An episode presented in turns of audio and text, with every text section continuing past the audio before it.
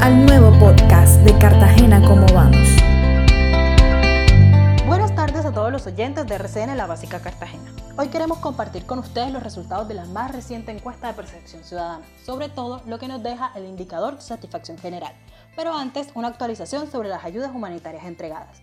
La alcaldía hasta el 18 de mayo había hecho entrega de más de 106.000 ayudas y el sector privado ha reunido más de 76.000. Al sumarlas, alcanzan las 182.000 ayudas a hogares, principalmente en mercados, bonos de mercado, alimentos y kits de aseo.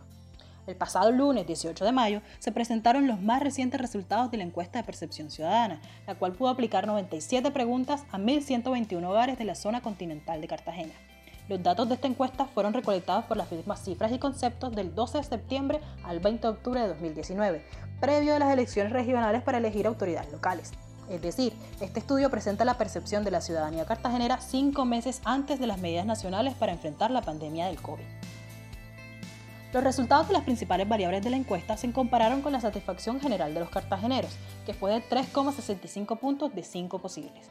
Este indicador se calculó promediando los resultados de las preguntas relacionadas con la satisfacción con Cartagena como una ciudad para vivir y el orgullo con la ciudad. Valores por debajo de 3,65 demandan adoptar planes de mejora por parte de los actores locales corresponsables. Los aspectos calificados por encima de 3,65 se consideran referentes de la calidad de vida en la ciudad y se deberán mantener y, de ser posible, mejorar mediante planes y programas que desarrollen en cada entidad a cargo. Entre los aspectos que tienen una calificación por encima del promedio general, se destacan la satisfacción con el servicio de gas con 4,58 puntos, la vivienda con 4,44, la educación que no supera los 4,23 y el modo de transporte con 3,8. Por debajo del promedio, pero por encima de 3 puntos, se encuentran aspectos como el alumbrado público con 3,61, la seguridad en el barrio con 3,3, la energía eléctrica con 3,1 y el espacio público con 3.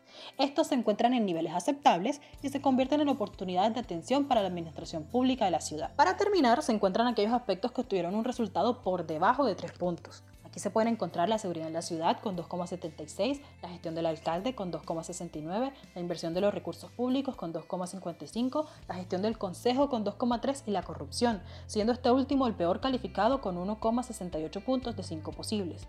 Estos se consideran aspectos que requieren mayor nivel de atención, convirtiéndose así en prioridades estratégicas. Tanto actores privados como la administración deben hacer uso de mediciones de percepción para contrastar si las decisiones que toman para mejorar la calidad de vida en la ciudad están teniendo el efecto deseado. Lo ideal sería que, si las cosas objetivamente van bien, la percepción debería ir en ese mismo sentido. Nos escuchamos la próxima semana con más datos y análisis sobre cómo va.